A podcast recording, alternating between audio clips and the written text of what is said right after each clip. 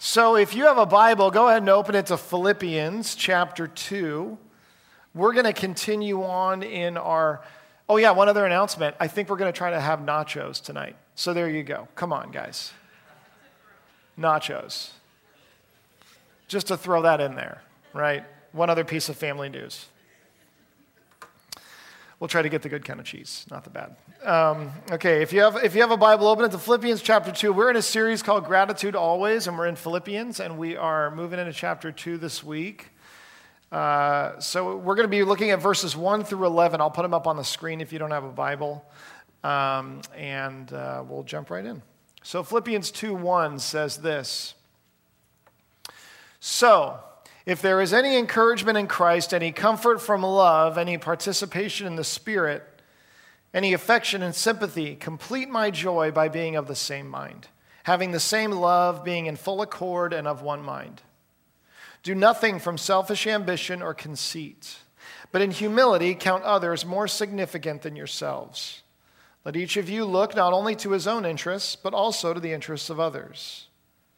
Have this mind among yourselves which is yours in Christ Jesus, who, though he was in the form of God, did not count equality with God a thing to be grasped, but emptied himself, taking the form of a servant, being born in the likeness of men, and being found in human form, he humbled himself by becoming obedient to the point of death, even death on a cross. Therefore, God has highly exalted him and bestowed on him the name that is above every name so that at the name of Jesus every knee should bow in heaven and on earth and under earth, and every tongue confess that Jesus Christ is Lord to the glory of God the Father. So, when I was a kid, I read a lot of Dr. Seuss. And my favorite Dr. Seuss book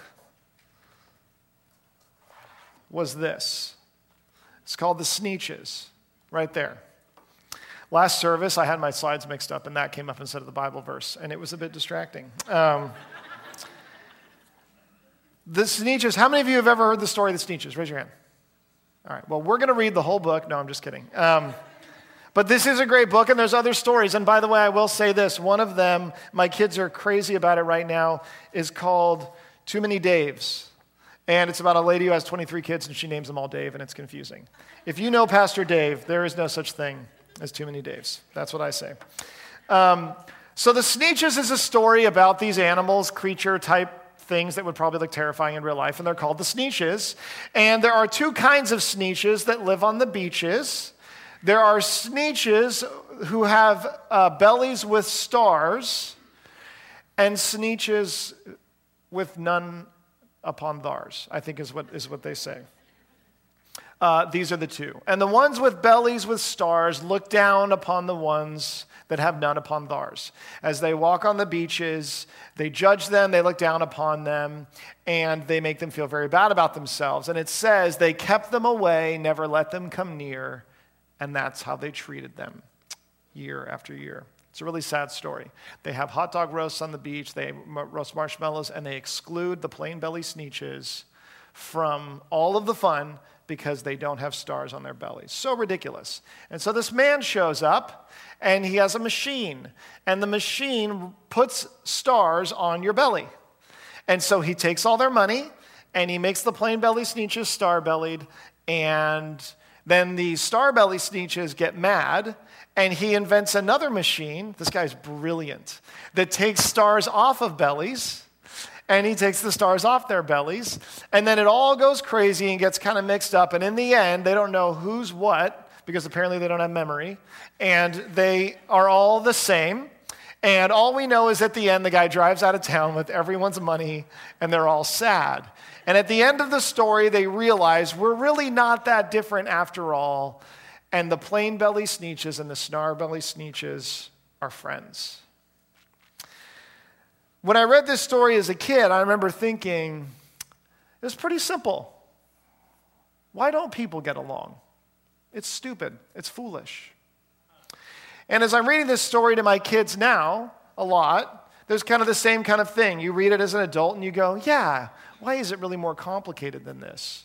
There's something about standing on the outside of conflict when it's going on that it seems so simple, right? It's like, what's the big deal? You're the same. Why are you fighting? Why is it going that way? In fact, that's the nature of standing on the outside of something, is to think that it's simple, right? Uh, this happens in, in nations. For all the wars that our country fought, what is the bloodiest war that we fought was the war that we fought with ourselves, the Civil War. And, and we would say that there was so much to that conflict, so much that would lead to that that was complicated. And yet, isn't it true that when we look at the civil wars that take place in other countries, we often think, why are these people fighting amongst themselves? Why can't they just get along? Why can't they see past these differences? The very nature of being on the outside is thinking that it's simple, that there's a simple solution to the problem of conflict and disagreement and why people don't get along. And if they would just see it as clearly as we see it on the outside, then they would just be fine. It's not just like this in conflict with countries and with groups of people. It's like this if you've ever looked at a marriage or looked at the idea of marriage and gone, it's simple. Why are these people making it so complicated? If only they just did this. If you think that about marriage, you're standing on the outside of marriage if you think it's simple, right? If you ever looked at people who are parenting and you think, it's not that hard, just don't do this, just don't give them this, just don't act this way, then you don't know what it's like to be a parent because you think it's way sim- more simple than it actually is once you get into it, once you get in the middle of it. I remember, I remember I used to like judge parents all the time before we had kids. We'd like leave their house and I'd be like, what are they doing? Like those kids are running that place, right? I'm never going to let that happen, right? I remember saying, uh, you know, Ellie, I remember talking, I, I I think that we shouldn't have a TV when we have kids. I was like, I just feel like that, I just feel like that's not going to be a good idea, you know? As if I had a choice in the matter at all, right? As if I had, a, and I'm not saying she was the one that chose. I'm like, I'm like, life chose for me. Now, if you don't have a TV and you're like, Ed, you're a weak, terrible parent, then fine, you can judge me, right? But when we stand on the outside of these things, on friendships and relationships that are broken, on groups of people that are characterized by strife and disunity and division, on entire people groups that don't like one another, on relationships and, and, and complicated situations. When we stand on the outside, it always looks this simple. But it isn't. It's never this simple. Here in Philippians 2, Paul is talking to the church that he loves about unity. And he is doing this exact thing. He's saying, guys, it's easy. I'll make it easy for you. It's this simple. But he's actually right because he knows some things, because he's a follower of Jesus. And Jesus had the ability to do this very thing as well. He stood there and he looked in and he said, Guys, it's this simple. If you only could do this, you would not experience the things that you're experiencing right now. Last week we talked about life itself. What is life? And Paul says to live, to truly live is Christ, and anything else is not life, it's death. And we realize that it's suffering because suffering has the ability to take away all those other things other than Christ. And so, uh, if you want to be somebody who's resilient in all situations, grateful always, then live Christ. Because if you live for anything else, you will not be able to weather these things like Paul talks about. And if you live Christ, you will be completely fulfilled. You can be joyful. You can be grateful always. You can be overwhelmed with peace, regardless of the circumstances of your life or what's going on. Last week, Paul talked to the church about what life is. Now he's talking to them about how to go about doing it, how to go about living that life in a way that, according to him, is so very simple and it will lead to them being unified, having unity, being close, like a community is supposed to be. This is what he says Do nothing from selfish ambition or conceit, but in humility count others more significant than yourself. Do nothing from selfish ambition or conceit, but in humility count others more significant than yourselves. Life, the rules of life are pretty straightforward. They're very basic, they're very simple. Here is the number one rule of life I care more than anything else about me. and you care more than anything else about you, and if we can all agree to live that way, it's probably the best that we're going to do. So, my world will revolve around me the things I want, the things I need, the things that bring me pleasure. And the way that I live my life will be a reflection of that. I'll take care of myself. But all the things that I do, ultimately, I do because of what they bring me and what they do for me. You're the most important thing in the world to you.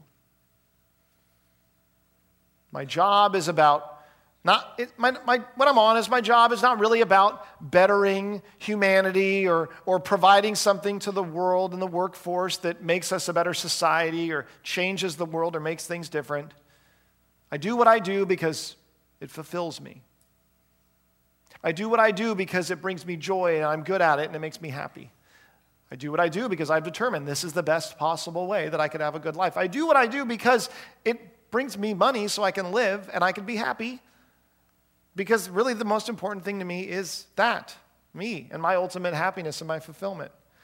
Even my friends, my friends are not there because when I wake up every morning, I go, whose life can I make better today? My friends are there because when I wake up in the morning, I go, who do I want to be around? Who makes me happiest? Who makes me feel the most known? Who makes me feel safe? Who makes me feel loved and appreciated? Who gets me? Who's the community that I most want to be around? my spouse, my kids, my family. All of these things, I want these things. I want these things for what they bring me. One of the biggest bait and switches of kids is you want them, like you, you say, I want them, it'll make my life better to have kids, and then you have kids, and then your life gets harder. And you go, wait a second, I wanted this. I wanted to not be about myself anymore. What's the deal with that? How did I not see that coming fully, right? One of my favorite things to do before Ellie and I got married, I have all these aunts. I have a lot of aunts, and these aunts had a lot of opinions about marriage. You know, a lot of opinions about marriage, how hard it is, what happens. You know, you got, got, got, you know, got to take it seriously. Got to be, and like it drove them crazy because the the months before we were getting married, I would just say whenever it would come up, like because they were, you know, just it's going to be tough, it's going to be hard, it's going to be hard, it's going to be tough. Marriage is not easy. It's no picnic. It's no walk in the park, right? It's not good or fun at all. It was kind of, would get that extreme. And, and I would just be like, it would drive them crazy. I'd be like, oh, I think I seriously feel like it's going to be a party the whole time. I feel like Ellie's my best friend. It's never going to be hard. I just, I feel like that's how it's going to be. And I really, I'm excited about it. And they would go crazy because they're like, No, no, no, no, no, no, no, no, no, no, no, no, no, no, no, no, no, no, no. You're not getting it. You're not getting it. You're not getting it. Right? It's hard. These things are hard. Yes, they're hard. Right? Relationships are hard. Families hard. Kids are hard. Marriage is hard. But we want it. We want these things. Why do we want them? Because we want life to look a certain way. We want it to be a certain way. And you know this the moment you have a hard time finding any of these things. And we're willing to do very hard things, endure very difficult things. Even faith itself. I want faith. It makes my life better. I want it for what it brings to me and what it does for me and how it helps me in this pursuit of myself. This is the rules, this is the rule that we live by, that we agree to live by. And there's a trade off. I'm going to be all about myself, so I will take care of myself. You don't have to take care of me, I will take care of me. You take care of you. One of the scariest, hardest things about getting older about losing the ability to physically be independent is the need to depend on people because you can't physically depend on yourself anymore for everything. And the fear that often comes with that and the insecurity that comes with that, it comes for right reason because we spent our whole life up to that point going, okay, I'll take care of me, I'll be independent, I'll be fine. And for many of us, there is nothing scarier than being dependent. Why? Because this is the single rule that we all have agreed to live by. I'm going to worry about me. I'm going to provide for me. I'm going to work for me. And we'll just see how it all lands. And some people have more money than others. Some people have a better start than others. Some people have more support than others. Some people will be smarter than others and be more capable physically than others and, and, and, and in other ways. But we're all just going to, we're going to go for it ourselves. And what Paul says is this Paul says, live differently from this. He says that one rule, the one rule that governs the way that you see yourself and interact with every single person in your entire world, don't follow that rule anymore. Live by another rule do nothing from selfish ambition or conceit, but in humility consider others more significant than yourselves. Don't put yourself first. Don't be about you. Can you even imagine if this was actually the way the world worked? Could you even imagine if we actually cared more for other people than ourselves? I'm not talking about did nice things occasionally for other people. I'm saying if our lives weren't about the pursuit of ourselves and our ambitions, if we lived that way, we would not have the problems that we have. And Jesus knew this, and Paul knows this, and so he tells the church that matters more to him than any other church. He says, Live this way. Break the rule that everyone else is willing to live by and be, be slaves to. There's that phrase, all the things I ever needed to know I learned in kindergarten. That's a, that's a lot of how it feels to interact with the teachings of Jesus or even the things that, that, that we read about in the Bible. These are not brand new ideas. We learned them when we were young, but we also learned not to do them as we grew up. We learn that no one can really live this way, no one can really do this. And so while it's a nice rule or a nice thing to talk about or teach little kids, we're also going to realize that, like, in the end, guys, you got to look out for yourself. You got to be the best and you got to do the best because ultimately, that's ultimately what it's all going to rely upon what you do. Paul says to do nothing out of selfish ambition.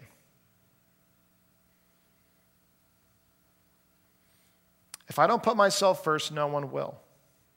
I worry about me, you worry about you. Ambition is this ambition is a picture of myself in the future. It's a picture of things in the future that we're going to strive for, that I'm going to strive for. And he says, do nothing out of that. Don't think about the future you, the future your life, the future your agenda, the things you want to accomplish, the way you want things to look. Don't make decisions and live your life based on reaching that, but instead have other ambitions, not selfish ambitions. Now, this is very un American, it feels to us, because we are a group of people who are rooted in the idea of life and liberty and the pursuit of happiness, right? We have life, we have liberty, which is freedom and independence, and we have the liberty to do what? The pursuit of happiness. Happiness. Does anyone take that as I have life and liberty for the pursuit of your happiness? No, we do not take it that way. And so this feels almost like Jesus is some bully on the playground who's taking away our lunch money, right? Someone gave us something, we have it, we have these rights, we have these abilities, we want to go use them, we want to go live them out. And now Paul comes along and he says, Nope, don't do that. Don't live that way. Don't pursue happiness for yourself, your own ambition, your own selfish ambition. There's a movie that's come out recently called First Man story about uh, Neil Armstrong and Buzz Aldrin, mostly about Neil Armstrong and um, going to the moon, landing on the moon, walking on the moon. And it's made by this filmmaker, Damien Chazelle. And this guy makes these amazing movies. He made a movie called Whiplash, and he made La La Land, if you saw that, right? If you like that stuff. He, he saw, he made La La Land, and, and he made this movie. And he makes these movies about people who are driven to do great things and, the, and, and their willingness to pursue those things no matter what it costs. And what I love about the, the movies this guy makes is that in the movies, it comes at great cost. People lose things, they give up things, they have to choose to let go of things. Sometimes it's relationships. Sometimes it's other things that their heart seems to be pulling them to want to do. As much as we like to believe that if you follow your selfish ambitions, then in the end you'll be able to meet and achieve all of them, we know that's not really the way it works. And it is true that the people who have accomplished some of the things that we admire most as great things have done so at the cost of lots of other things. They've given up on other things, they've let go of other things. Sometimes that hasn't been a good thing. This is what ambition has it has a cost. There's a cost to ambition, there's a cost to wanting to achieve something. You see, we were originally created and intended to live forever. And ever since sin and the fall, we have been trying to find a way to feel like we can still live forever. We have been dying, wanting to fill our lives up with things that can make us seem significant now. And so the idea of living without selfish ambition seems completely empty. It seems like an empty life. And isn't that exactly what the fall would lead to? God creates us to glorify Him, to be about Him to find satisfaction in life in Him. And the moment that we decide that's not enough, we are now filled with an overwhelming sense of emptiness. And we have to fill it with something. And so comes ambition achieving things, becoming a better version of ourselves, doing things that are better than ourselves. We, we, we live this out ourselves. We teach this to, our, to, our, to people that are younger than us and people around us and people who want to learn from us about how to live life. And inherent to this selfish ambition, this, this phrase can also be translated as rivalry. This selfish ambition is rivalry because it is by nature competitive. As much as we would like to believe, those of us who, who have our sights set on the things that we want to do and the people that we want to be and the life that we want to have, right? As much as we want to think, oh, this is just me and the stuff I want to do, this doesn't have to do with you. I'm not trying to bring anybody else down. I'm not trying to, you know, beat anybody else up. I'm not trying to win out at the cost of somebody else. The nature of selfish ambition is rivalry, the nature of it is competition because that's what it is. It's not just being good, it's being better. It's not just being good, it's being the best. It's not just doing a job, it's being better at the job. It's being more successful at the job. It's being promoted at the job and advancing at the job. It's knowing at the end of the day that you did a better job than most people around you. I talk about families, you know, up till this point a lot, and, and it's true even in that area, right? You invest so much time and effort into a marriage, into a relationship, into a family, and, and how disappointing is it if you ever get to a point where you feel like you're just a normal family? That you're not as exceptional as you thought you were to be. Because that's kind of the one thing that you hung on to. Okay, fine, it's to take me all this, it's to be a lot of work, it's to be a lot of self sacrifice, but in the end, oh man, it's going to be good. We're going to be good. It's going to be so great. People are going to look at our family. They're going to look at me. They're going to look at my marriage. They're going to look at who I am. They're going to look at the things I do. And they're going to be really, they're going to say, that's, you, you're good. You rose to the top. You rose to the top. Because the nature of this ambition is, it is competition. It is getting ahead of the rest of the pack and knowing that now we can feel distinguished. We're not just lumped in with anyone else. Ambition is a race mentality. Life is a race, and in the end, there is going to be some kind of a score we believe. And if we don't get what we want, or if someone else gets something that we want, we are filled with one of the most toxic and destructive things that the human heart can ever have envy. Oh, envy. Jealousy. Sometimes it's because things aren't going well for us. Other times it's because they're simply going well for other people, and we want that thing. Have you ever been in a situation where someone you didn't like got something and you were envious? That makes sense to me. What doesn't make sense is what seems to happen just as often. Someone that you really like, someone that you even love or care about, does well, gets something, and you feel envious and you feel jealous. Why do we feel that? Because of the competition, because of ambition. Now, the ironic thing is that even though this is the rule that we all live by and that we follow, we hate nothing more than people who don't show humility. We hate nothing more than people that pursue something just sort of arrogantly and flagrantly without even pretending to be humble or self effacing. We, we think it's the worst. There's nothing worse than that. And so, what we do is we become very, very, very good at being just the right kind of humble right? Just humble enough that you know what I do, that I know what I do, that people know what I do, but, but not so humble that no one knows, because that would be too humble, right? I'm sure God wants people to know who I am and how I live and what I do. I'm sure God wants people to know about my successes in life.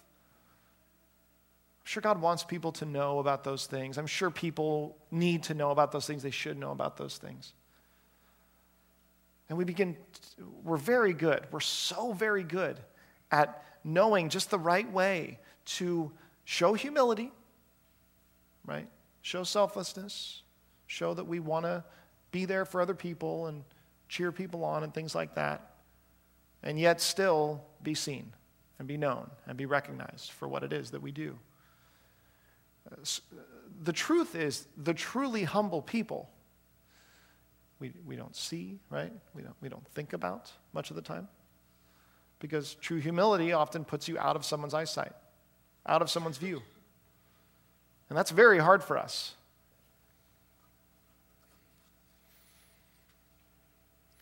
This is a really, the church in Philippi is a wonderful church. Paul loves this church. He thinks they are like the best church. And this great, amazing, healthy, strong, unified church, he is telling them this is his piece of advice for them. He's like, if you if you have any comfort from Christ, if you have any sense of like the benefit that comes from being a Christian and being together, then here's what I want for you. I want you to not be selfishly ambitious. Why would he tell the strongest church that? Because it's such a danger for all of us. It is so hard for all of us. We're all addicted to it. And so, even the ones that are doing the best, even the ones that are growing the most, even the ones that are the most unified already, Paul's like, look out for this. It's probably because, in part, they were doing so well that he thought, don't get prideful, be humble, be about the other people, don't be about yourself. He says selfish ambition is wrong, but he also says to not do anything out of conceit.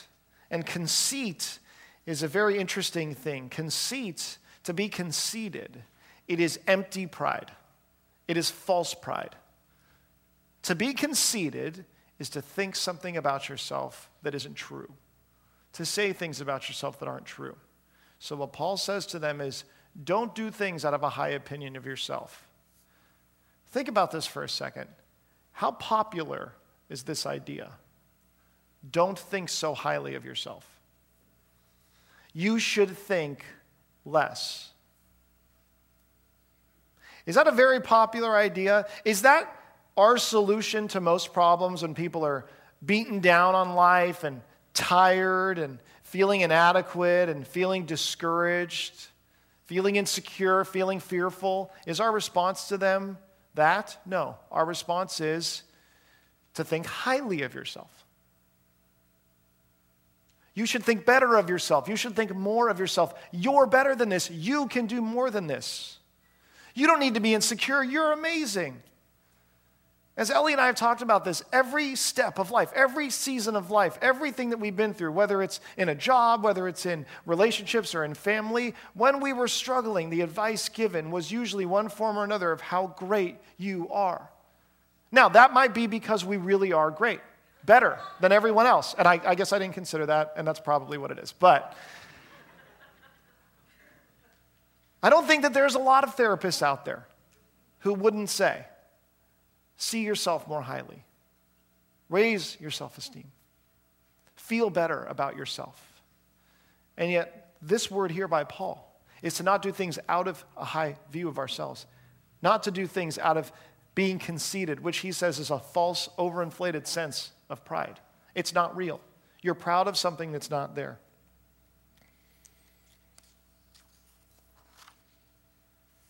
Even the idea of, I mean, we, we, we, we give this advice so much. We want this for each other so much.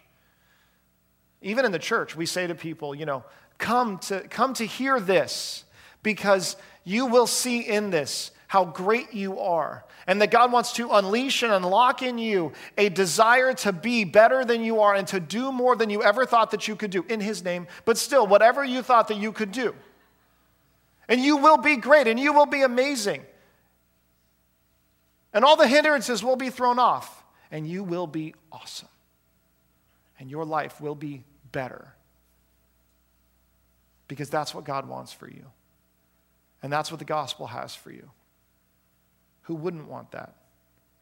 But that's not true because Christianity and the gospel, they draw a huge distinction between you're great and you're loved. What the gospel says is the gospel says, the, it, the gospel is God saying, I'm great and you're loved by me. And what that makes you is valuable. I'm great, you're loved, you're valuable. It's all rooted in who God is. God's great. He creates us. Life is in Him. And so, life isn't about how great we are and all the things that we can do. That's a futile attempt. We'll never win that. It's illusion, it's not real. It's pathetic, really. God says, I am great And I love you so much as my child that you are so valuable because of that thing. And so, what is the answer to the fear and the insecurity and the anxiety and the feelings of what am I here for? What am I doing? And what, what, what was this year of my life even about? And what's the next 10 years of my life even going to be about? And I invested in this relationship and look where it went. And I invested in, in this family and look where it's gone. And I've invested in this career and look where I am now. The answer is who is the great one? It is God. Why shouldn't you fear? Because of how great God is. Why shouldn't you be insecure? Because of how great God is. And what does that have to say about you? It says that He loves you. Well, I can't, well, that's not fair because that means I can't be anything great on my own. I know, it stinks. You got to be connected to Him in order to have value, in order to have that, in order to have that, those things.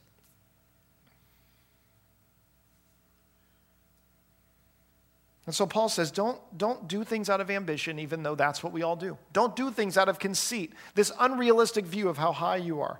But he says this let each of you look not only to his own interests, but also to the interests of others. So the rule is simple live and act for the needs of others, for the, the, the, the desire that you have to see others lifted up beyond yourself to have the same such of urgency and weightiness and priority given to others that you would want to give to yourself. To listen instead of talking, to be patient and long suffering, to not always have to win and not always have to be right. To say, I'm going to devote the same amount of passion and creativity to you doing well that I want to devote to me doing well.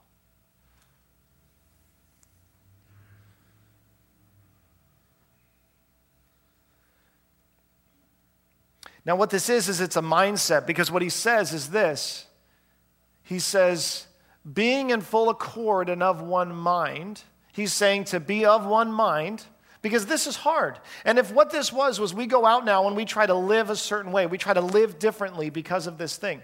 Let's all try as hard as we can to be nicer and more selfless and not try to be, you know, prideful and arrogant and all these different things. That won't work. That will exhaust us. That will wear us down and it could end in just legalism and religion. No, what, no, what we're supposed to do, he says, is this is like a whole new mindset. This is a whole new way of seeing the world. It's a whole new way of seeing ourselves. It's a whole new way of seeing everything. This is a mindset that if we all share, will be absolutely incredible. If we can be one of this same mindset.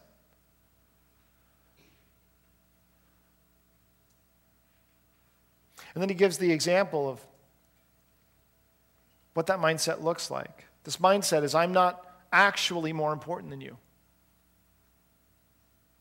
Right there. I'm not actually more important than you. To think that. To think, no, no, no, no, no. God's looking at me and He's going, it's okay. Your job is to care about you, and their job is to care about them, and, and I'll figure out everything else. No. Your job is to care about them. And their job is to care about you.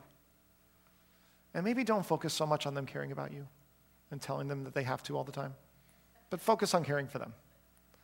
That's the mindset that has to change.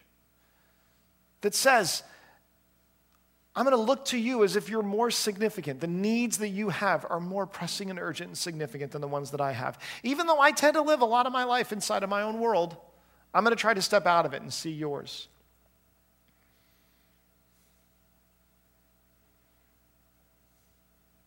If to live is Christ, and the way to be successful in life is to live in such a way that you are for others and not yourself, then that means that we ought to be overwhelmed with these two priorities all the time. If life is Christ and we want for others to do well, then what does that mean? Is that we want for others to have Christ. Is that when you become a follower of Jesus, the answer of what's next is this how do you bring Jesus to others? Everybody. How do you bring him to the undiscipled? How do you bring him to the lost? I mean, do you realize that one of the reasons why so few people are Christians in America now is because the Christians that are here have largely decided God wants me to worry about me. God wants me to be focused on me. God wants to make sure that I'm the purest, holiest, most spiritually upright person that I can be. They'll, you know. And the result is that there are missionaries now coming to America to reach people in America with the gospel.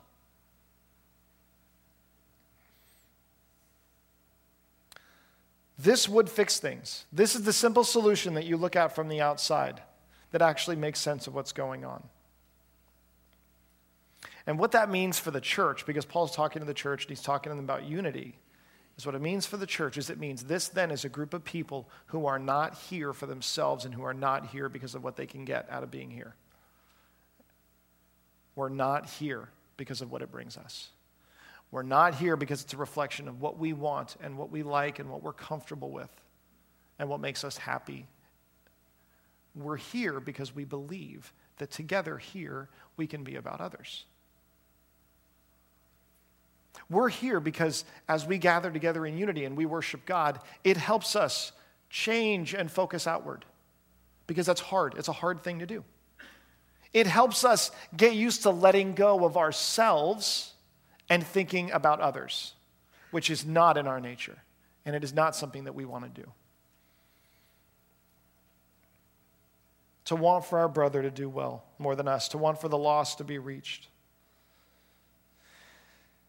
And we go, but really, though, objectively speaking, that does make life not about me anymore. And if life has been about me and now it's not, how in the world does that mean that I'm worth much of anything? That I'm not just some ant in an anthill, that I'm not just some cog in a machine, that there is really any significance because all my significance is tied up in these things that I'm supposed to let go of. And Paul's example is this be like Jesus. He had this mindset. And here's what he did God came to earth in the flesh. What would that look like in a movie today? It would not look like Jesus, it would look like the movie Thor. God coming to earth in the flesh would look like that. People would be dressing up in costumes and wanting to be them and pretending to be them because of all the awesome stuff they can do. It would completely blow our minds to see God come in the flesh and just be awesome. But he says that's not what Jesus did. Jesus came in the flesh, and what did he do? He had this mindset. And so everything he did was for those he came to serve.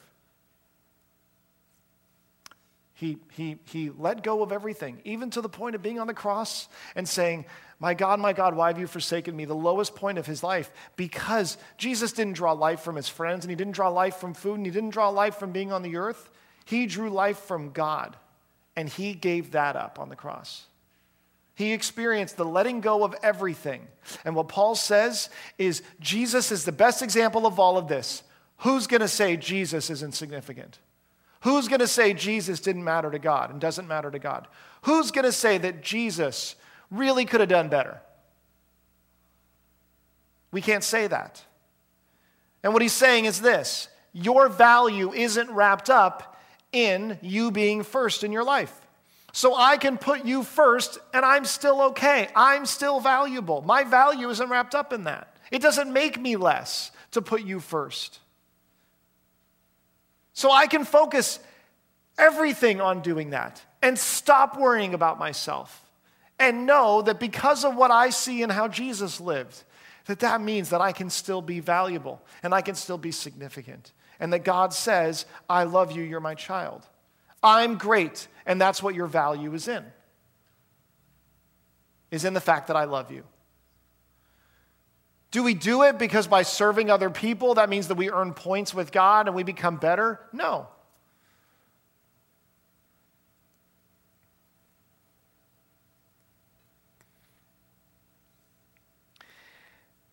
But still, we hear about this, we read this, and we go, but it still feels like a burden.